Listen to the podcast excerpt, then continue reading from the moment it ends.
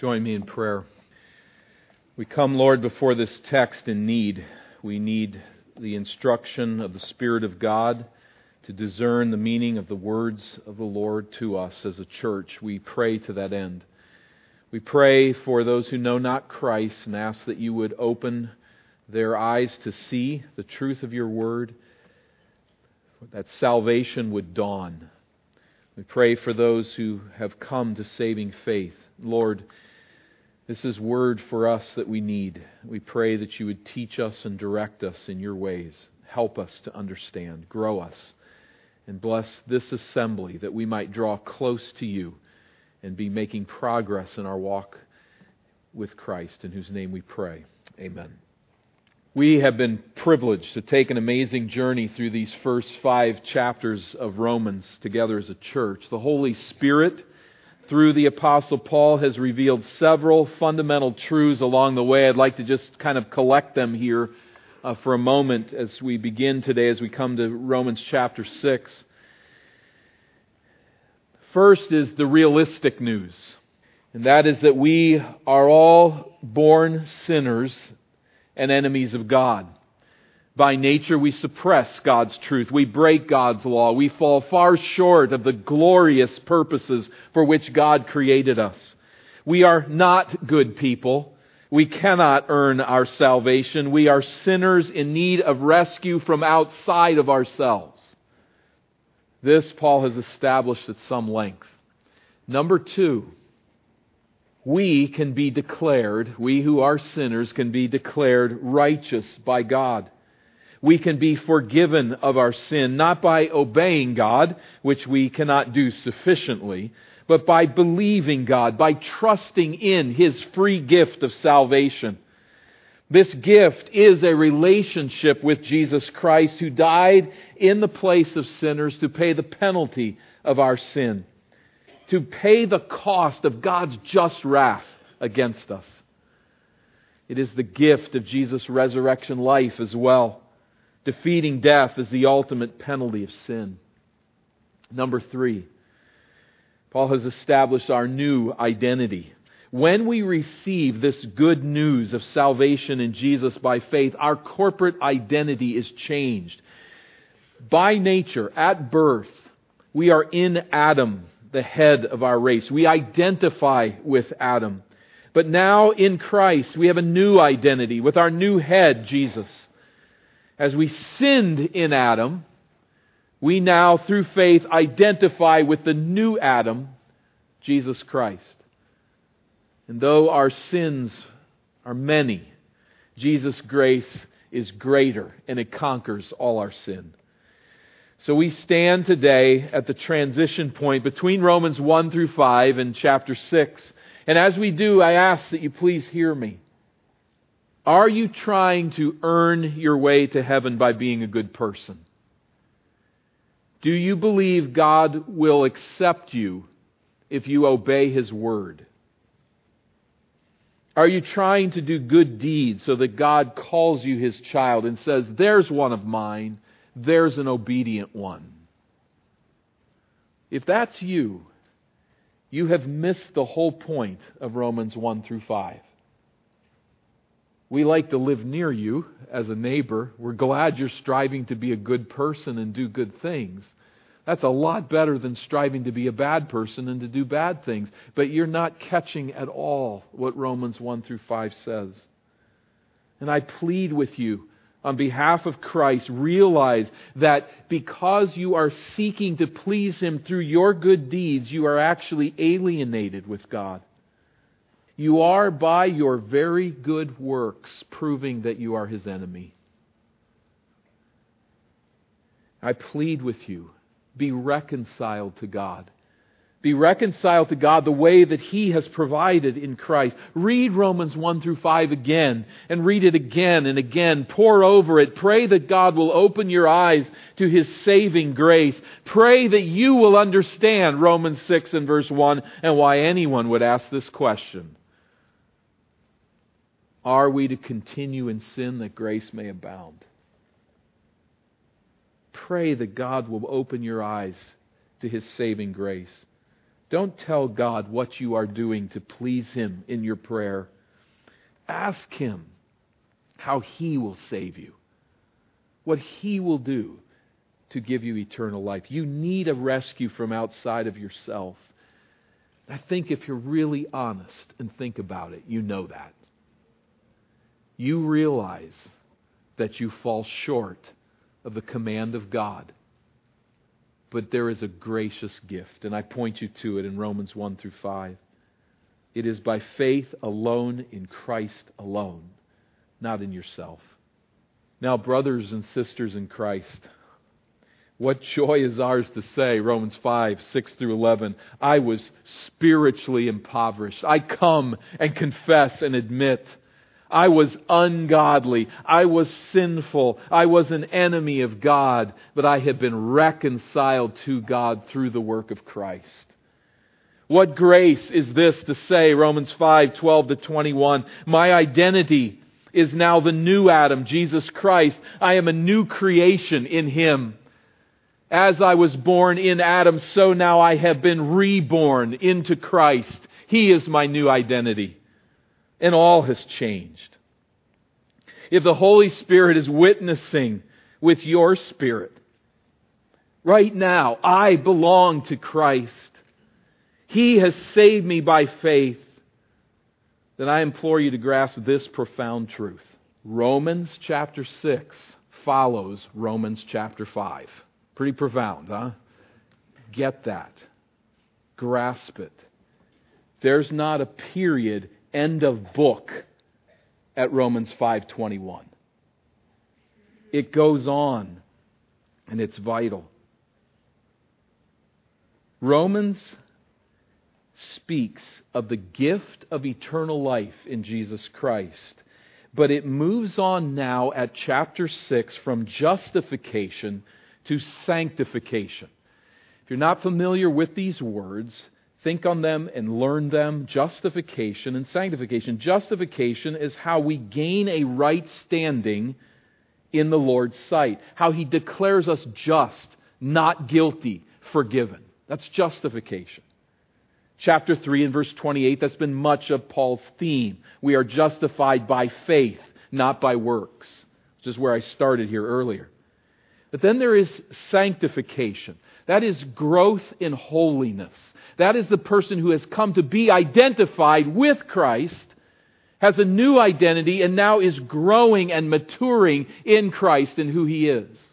Now notice these quotations here that may be helpful to us. Justification, writes Douglas Moo, is the acquittal from the guilt of sin, and sanctification is deliverance from sinning. They must never be confused, but neither can they be separated. Justification is pardon of sin by means of the imputed righteousness of Christ. Sanctification is sin subdued as the Spirit gives to the believer grace to live righteously. Let's consider this just from a different angle, saying basically the same thing. A man is saved by faith alone. But the faith that saves is not alone it is followed by good works which prove the vitality of that faith. True living faith works. So we are justified apart from works by faith in Christ, but we are sanctified unto good works. We are growing in holiness. It's not faith that is alone, it is a faith that follows in good works. Bonhoeffer put this so memorably and so ably only he who believes is obedient, and only he who is obedient believes. Real faith follows in obedience. So we move now to an understanding of sanctification. By the way, sanctification can be used of initial conversion as well, but we use the word more often of the growth of the Christian in Christ, in this new identity. Thinking on that, then, we move to Romans chapter 6. On to the project of sanctification of the believer transferred from the realm of Adam, now in the new Adam, how shall we then live? First of all, we see here in the first five verses of Romans 6 that united with Christ, we must no longer live in sin, but walk in newness of life. There's a whole new call now upon our life. Verse 1 of Romans 6 What shall we say then? Are we to continue in sin that grace may abound? If you get what Paul is saying in Romans 1 through 5, you get this question.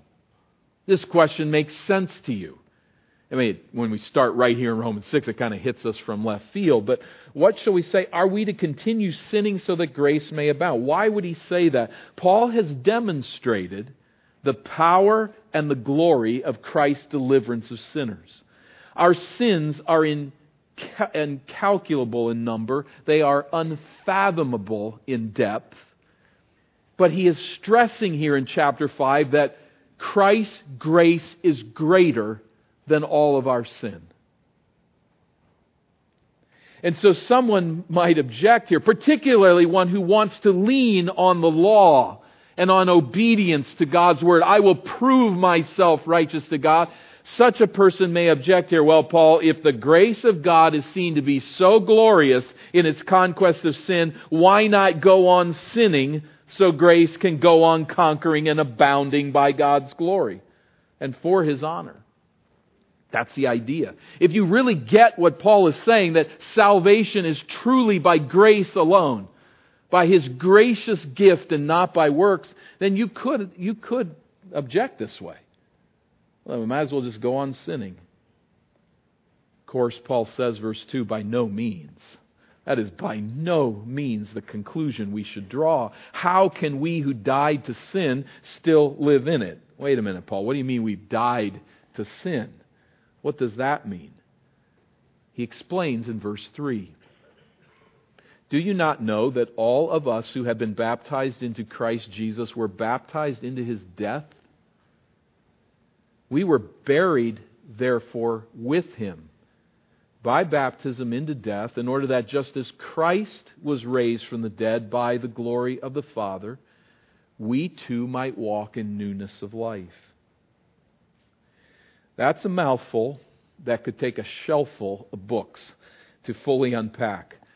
I, I can only scratch the surface of these two deep verses.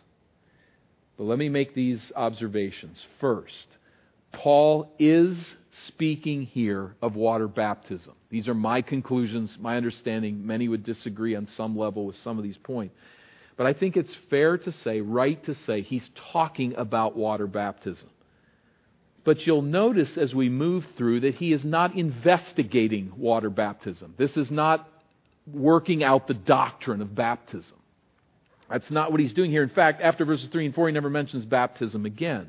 I think there's a reason for that. Number two, Paul uses baptism here as shorthand for conversion.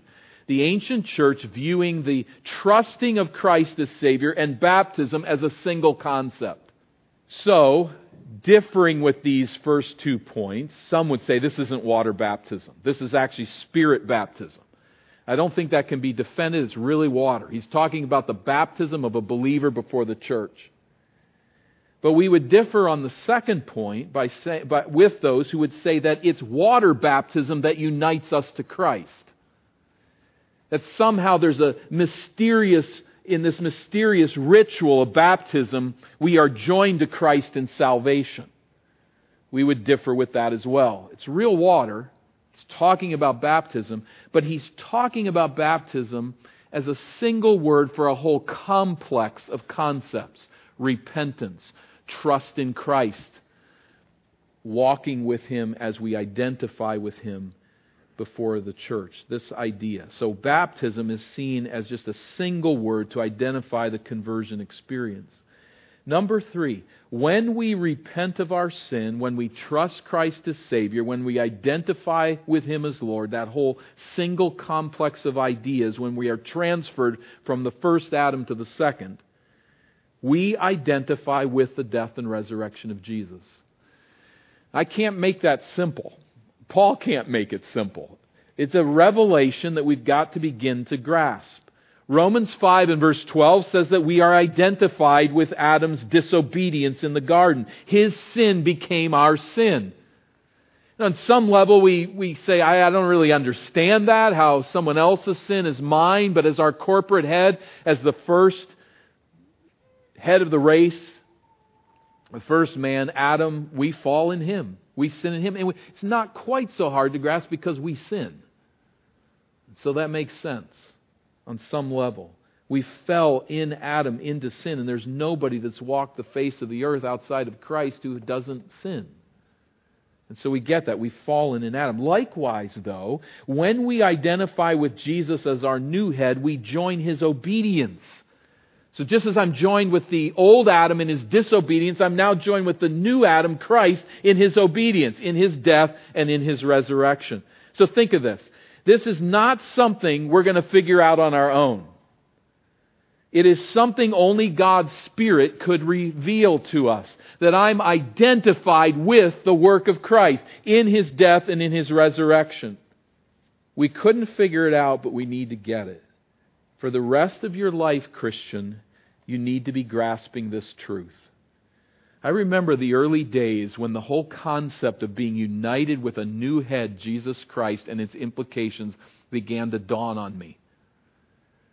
I remember those days as vital and important. And there was, there was kind of this sense of mystery here. What does this mean? But you had the sense you had a hold of something that was life changing. A truth that had been delivered to you that was going to really change the rest of your life. And here I am now. Can I say an old man? I guess I'm there. But I, I, it just doesn't get old. And you also don't get to the bottom of it.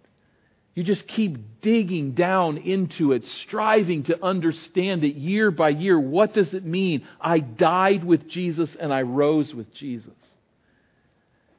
But I say to some, maybe you're grasping this for the first time. Maybe you're saying, okay, hadn't thought of this in this way before. Hold this truth dear. Don't let it go. I died with Jesus. I was raised with Jesus. I am so united to Him that now, with His obedience in His death and resurrection, that is my new identity, just as I did once identify with Adam and his sin and his disobedience. We are given new life to walk in newness of life, to walk in the new life that we have in Christ. 4 verse 5, and I'm going to take the paragraph a bit differently here than the ESV does twice today. Forgive me that, but I think verse 5 goes better with verse 4. For if we have been united with him in a death like his, we shall certainly be united with him in a resurrection like his. I think the better translation is we have been united with him in the likeness of his death and in the likeness of his resurrection. Again, the doctrine of our union with Jesus Christ in the new age of the Spirit. Our identity now bound up in Christ's death and resurrection. We are spiritually alive in Jesus as once dead in Adam, and we will one day then rise with Jesus in the resurrection. I think is the idea of verse 5. United with him in a resurrection like his. That is, in the likeness of his resurrection, we will join in. Now, in verses 6 through 10, then, Paul expands on this theme of our union with Christ's death and resurrection. As he does so, he highlights an additional implication of our union with Christ. The second idea that we see in verses 6 through 10 is this United with Christ, we must know that we are liberated from sin's dominion. We look at the death side of this union in verses 6 through 7. Verse 6. We know that our old self, you see the margin, our old man, was crucified with him in order that the body of sin might be brought to nothing so that we would no longer be enslaved to sin. Our old self or our old man, the point is who we were in Adam. Our identity there before we trusted Christ as Savior. Now, I cannot get into this long. I may, this might be even disappointing to some that as I say these things, but I, I we can talk about it later. But I would encourage you, I do not believe that we should think of ourselves as having two parts. Some teach this, but I don't think, coming from this verse, I don't think that is what is being said here, that we have two parts, that we have an old self and a new self, and they both kind of reside within us. I don't think, turning that a little differently as others do, that we have two natures. That we have an old nature and a new nature. And the new nature responds to Christ in obedience, and the old nature responds to the flesh and to sin. We have one nature. We have been transformed by Christ. So the point is not our internal makeup here at all, not a kind of a spiritual psychology of the two yous. But I think the idea is rather that before salvation, you related to Adam in the realm of sin and death. Now in Christ, you are identified with Jesus in the realm of life. You have been crucified with him. You have risen with him. He is your new identity. In order that the body of sin might be brought to nothing so that we would no longer be enslaved to sin. What's the body of sin? I don't think it's merely our bodies, as if they were innately evil, but the body of sin is our susceptibility to sin as long as we are in the body in this world. That's you, that's me. I'm in this fallen world. I'm susceptible to sin. But in Christ, the work has been done to bring that to an end. That the body of sin might be brought to nothing, might be rendered inoperative, so that we will no longer be enslaved to sin. That is, our bodies are no longer the helpless tools of sin. Something has changed in Christ. Think on this. Engage here. Christian, sin's power has been broken in your life. Sin's power has been broken. That does not mean you do not sin, more on that to come. But the mastery, the tyranny of sin is done in your life. I don't feel like that some days. I haven't felt that way this morning. But I have to keep coming back, and through the ministry of those songs this morning, I've been helped to think the right thoughts, to know that sin's power has been broken by Christ. Do you believe Jesus died to pay the penalty of your sin, to satisfy the wrath of God against your sin? You say, Amen. I believe that. I trust that. Do you believe that Jesus rose from the dead? Amen. I put my trust and my confidence in that biblical truth. Keep going, Christian. Keep going, brother and sister. Keep putting your faith in what God has revealed. Sin's power has been broken in your life. You have been given a new identity in Christ that ends this mastery. Verse 7 continues with thought For one who has died has been set free from sin. So that's you if you've died with Christ. You have been set free from sin. You'll notice the marginal note there in the ESV with set free. It's actually the word justified. We just don't think of it that way. You've been justified from sin by sin. I don't think he's saying this the way that he typically uses the word justified. That's why the translation alters it. He doesn't mean it the way that he typically means justified, declared righteous by God. There's something else going on here. He is saying that the penalty was paid in full. I've heard the account that in the British Isles in generations past, that death row inmates be placed in their cell, and outside the cell would be a statement of all the crimes for which they would one day be executed, those who were on death row. Those crimes listed there until the day of execution came. Then the criminal taken out of the, uh, of the uh, cell and executed for the crimes that he had committed. That sheet was then pulled down another sheet was put in its place. And that sheet read, Justified. It's done. The penalty's been paid. In some sense of the word. It might hit us in our day as a bit morose, but the person has been freed of the guilt of their sin by dying. Now, that's just in the state, in the government, as they looked at it that way, but it's an intriguing account. Maybe even initiated by those who had thought deeply about the book of Romans. The verse 7 We who have died have been justified. We've been, that means, set free from sin and from its penalty and from its power in our lives.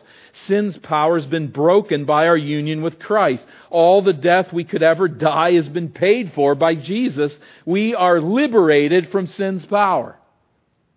At verse 8, we look now at the life side of it. That's the death side of it. Now we look at the life side of it. Verse 8. Now, if we have died with Christ, we believe that we will also live with him. We know that Christ, being raised from the dead, will never die again. Death no longer has dominion over him. So the reference in verse 8 to future resurrection, I take it. Yet the streams of light that come from the day that Jesus won for us by his death, this resurrection, they begin to filter into our life now. And so, verse 9, we know that Christ, being raised from the dead, will never die again. Death no longer has dominion over him, it'll never touch him again. For the death he died, verse 10, he died to sin once for all, but the life he lives, he lives to God. The conquest is complete. Christ's resurrection fully and eternally broke the power of death. Although he had committed no sin, Jesus submitted to death, which is the penalty of sin. Jesus dove into death and thereby conquered it forever. And by this means, he also subjected himself to the old age in which sin dominated, but now no more. The death he died, he died to sin once for all. It is finished. It is complete. Sin's power has been broken as that penalty has been paid for those who believe. Through his payment and resurrection, Jesus broke this power. Our new head is the eternal victor over sin and death and hell. This is our life. This is our new identity. And there are implications. There are strong implications. Verses 11 through 14. United then with Christ, we must consider ourselves free to live righteously we must consider ourselves freed by Christ to live in obedience to the Lord. Verse 11 So you also must consider yourselves dead to sin and alive to God in Christ Jesus. This isn't just story time. Isn't this a nice thing to hear about Jesus? This is do something about it. This is the truth. Consider it to be true. Reckon it to be true. We can't miss the wonder of our union with Christ's work. But the wonder going beyond intellectual complica- uh, contemplation must be reckoned to be true, considered to be true in our lives. This is why I said earlier get a hold of this truth. You're going to have to think about it the rest of your life. Grab a hold of your union with Christ in his death and resurrection, that sin's power has been broken, and count this true. Trust it. Trust what God has said. We are dead to sin, verse 11. That's not, try to trick yourself into believing that temptations to sin are not real. That's not what it is. But its sin's power has been broken in my life by Jesus, and as I learn to walk in faith, my true identity will help me root out sin in my life. It's not a magical formula. Consider or reckon this true. There was a young man that I pointed to Christ some years ago, and I talked to him about this idea, and I said, You need to consider this the truth. God has broken the power of sin in your life. Count it true. And he came in great desperation to me one day and he said, It's not working, it's not working. I said, What's not working? He said, I, I'm thinking about it and it's not working, I'm still sinning. Well, he was on the track, and it takes time, and sanctification is a process till we die. It, but it's not a magical formula. It's not think the thoughts and you will miraculously free yourself from sin.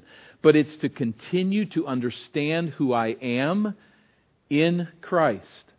I'm dead to sin. We have died with Christ to sin, but sin continues to tempt us.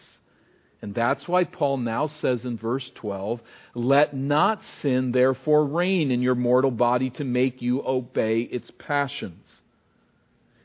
The mortal body here, I think, certainly speaks of the physical body, but I think it's broader than just the body parts.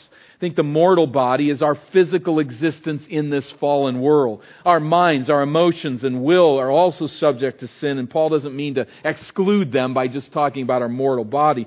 But notice that this is a moral call to resist sin. So if I get the grace of God, it is entirely free of works. It's by faith in what Christ has done. But having been saved by Christ, I must now think differently about myself. i am united with Him through His death and resurrection. I'm one with Christ. And I need to actively resist sin. That's a verse. I mean, what else could verse 12 mean? Don't let it reign in your mortal body to make you obey its passions. That's a meaningless statement if there's no possibility that it can make us obey our passions, that it can influence us that way. We have to act as if Christ reigns and that we are no longer under sin's rule. We have to resist it. Here's what that looks like, verse 13. Do not present your members to sin as instruments for unrighteousness, but present yourselves to God as those who have been brought from death to life, and your members to God as instruments for righteousness. Again, it's a moral choice that needs to be made. In Adam, separated from Christ, we have no ability not to sin. Don't trip over that phrase, but think of it. We have no ability not to sin. But in Christ, here's Christian what's really different about you and people you work with and your neighbors and lost relatives. You really choose to sin. Now, they choose it as well with willfulness, but they have no ability not to sin. That doesn't mean they never do anything good, does not mean that. But it means that they can't not sin. In Christ, you now don't have to sin. You've been liberated from that tyrant. It's a choice to sin. We do sin, the passions of our flesh connecting to the sins of this world. We sin, but we don't have to. We receive in Christ a restored capacity to yield to the Holy Spirit and to turn our bodies over to serve God's righteous desires. Identity plays a huge part in this. Those who have been brought from death to life. If that's you, in Christ, you've been brought from death to life, there is now a power to do right that comes from God. Are you struggling with sin? You are. I am. But maybe you find yourself today to say, that's all it's about. I am struggling to do what I know God wants me to do. Do you sense you're making little progress? I would encourage you, grasp this principle. Much of the battle is fought in identifying with Jesus and acting as who you now are in union with Him. It's not really going to be about developing disciplines, although that can be a helpful tool, but that's not where the battle is going to ultimately be fought. The battle is going to ultimately be fought with identity. I belong to a new master. I've been liberated from the tyranny of sin. God has told me this. I count it true. I resist sin and I turn myself over to the Master who will lead me to do what is right. Don't get the idea that liberated from the master of sin, you're now liberated. As human beings, we are going to tie ourselves to a master. We have to by nature. But our Master Christ gives us a yoke that is easy and He calls us to righteousness. If you are struggling, as we are, make this a matter of identity. Think about it in those terms. I belong to Him. We trusted Christ unto justification. We have to trust Him unto sanctification. And so we need to learn to reason with ourselves. If you're not with me here in your struggle with sin, pick this up. You've got to grab this. We have to be talking to our head when temptations come in. We've got to speak the right messages. We have to say the things to our soul that Christ would say. Jesus' power broke sin's power in my life. This is not a possibility, it's a reality. Through His Spirit that He has given me access to the power that can renounce sin and choose righteousness, I'm going to trust Him. By God's grace, I will trust that God has, what God has said is true and I'll proceed in faith. I don't need to yield to the power of sin. Learn to talk to yourself. Living in response to our new identity in Christ is the key. Paul summarizes the section in verse 14 when he says, For sin will have no dominion over you, since you are not under law, but under grace. Sin will have no dominion over you. It's just not going to do it. It's not going to have it. You've been free. This is God's promise for those who are His true children. Eh, law. What, how, how are we understanding law in light of the context of Romans? Law simply reveals our sin. It brings condemnation because of our continual failure to do what God has said. Whatever law He gives and says, do this, we find the struggle against it. We don't want to do it. When He says, don't do this, we struggle. Whether it's to do or not to do, we break His law. And so the law simply keeps revealing to us our sin. But grace is that transfer from the bondage and the tyranny of the old age under the law to the freedom of the new age under our head, Jesus Christ. I've been liberated. I've been made new. There's a new identity. So I'm under grace. Sin so that grace can abound? No. Live righteously so that the power of grace is evidenced in your life. Christian, this struggle to believe, this struggle to identify, you're going to have to work through it the rest of your life. Sin messed us up. And it continues to mess us up. But we've got to think straight. Once upon a time in the deep south, an orphan slave boy named Jimmy was purchased by a cruel master. Jimmy's master was a tyrant who regularly beat him and verbally abused him at every opportunity. He just turned it into a sport to beat this child down. The only time that his master treated Jimmy well was when he coaxed Jimmy to get drunk with a diabolical method that the master used in it to control Jimmy's life. He controlled him verbally, he controlled him with his power, he controlled him with alcohol. One day the Civil War ended slavery in the land mercifully, but Jimmy didn't know it. And his master continued to use and abuse the boy. Then one day, a Northern Army general who had continual military authority and troops at his command, moved into town and discerned Jimmy's situation. He used his powers to remove the troubled boy from the plantation, and he warned Jimmy's former master that he was his former master. And if he so much as laid a hand on Jimmy again, the general would light upon that plantation with armed troops and would render swift justice the former master trembled physically at the very threat. He was entirely intimidated and slunk away. But as he did, his bitterness toward Jimmy was fueled into a flame. In the sweet providence of God, over time, the general adopted Jimmy and his protection took on even a whole nother level. he loved the boy as his own. Jimmy also rejoiced to be able to attend school now and to learn. But there was one little problem. The road to the school from his father's home walked right past the old master's place. Jimmy never touched alcohol now, but there was still the desire.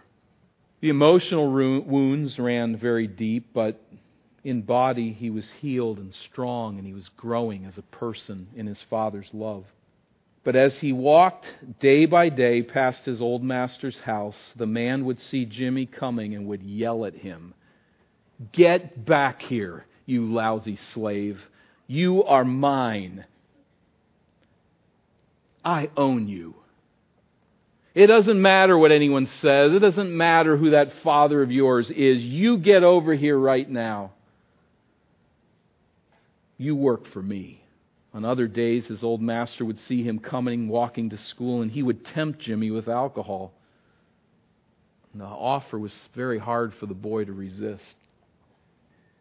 But Jimmy's father counseled him, and he purposefully did not take away the walk to school.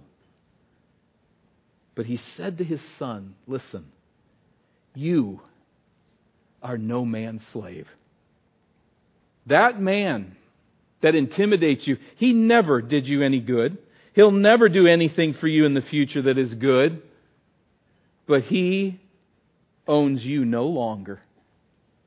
You are as free a man as he will ever be, and in many ways you are freer. You just set your sights on school. You walk right past that bad man. He has no power over you. None. Just walk past.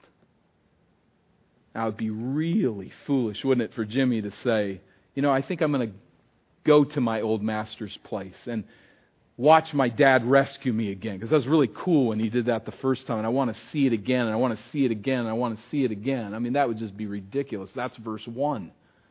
Should he continue that grace may abound? That would be utterly foolish. What he needs to do is to know his new identity and to ignore the voice of temptation.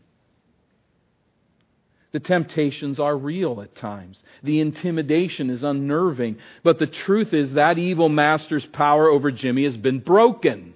It's over. So the influence is there. The reminders are there. But the power's gone because of his father.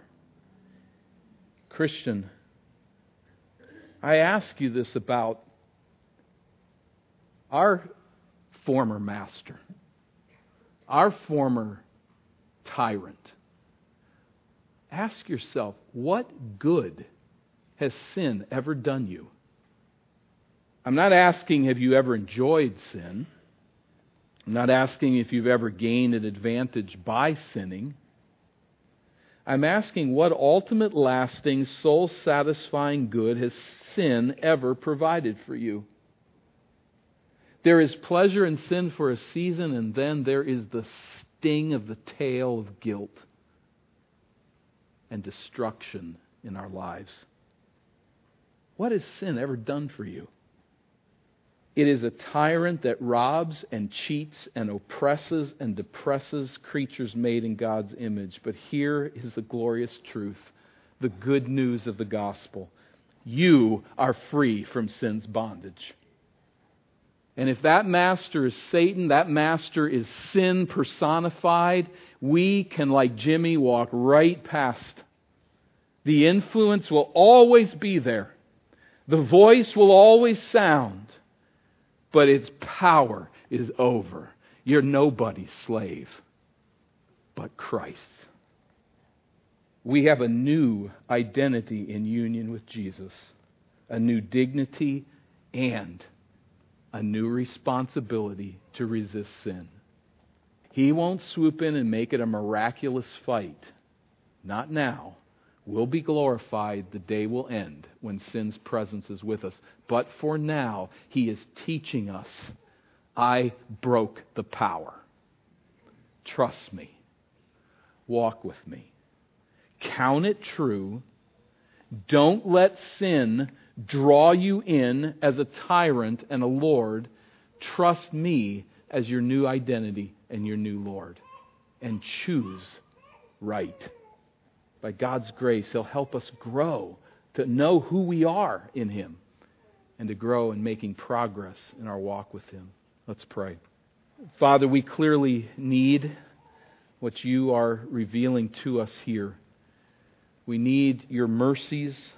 We need this instruction. We need now to put into practice what we have heard. And I pray that we would rejoice at the bondage breaking power of the gospel. Our new identity in Christ. Lord, aid us to this end. And for those who are still under the tyranny of sin, may they come running to you for grace today. Draw them in. For those of us who have done this, may we walk right past sin's temptations. Teach us to hold our head high. Teach us to know who we are and to live righteously. You've not saved us so that we'll continue in sin, but you have saved us to demonstrate your grace by lives transformed. I pray that through the ministry of the word here today, through your Spirit, that you will do that work in our congregation, in our lives. Through Christ we pray.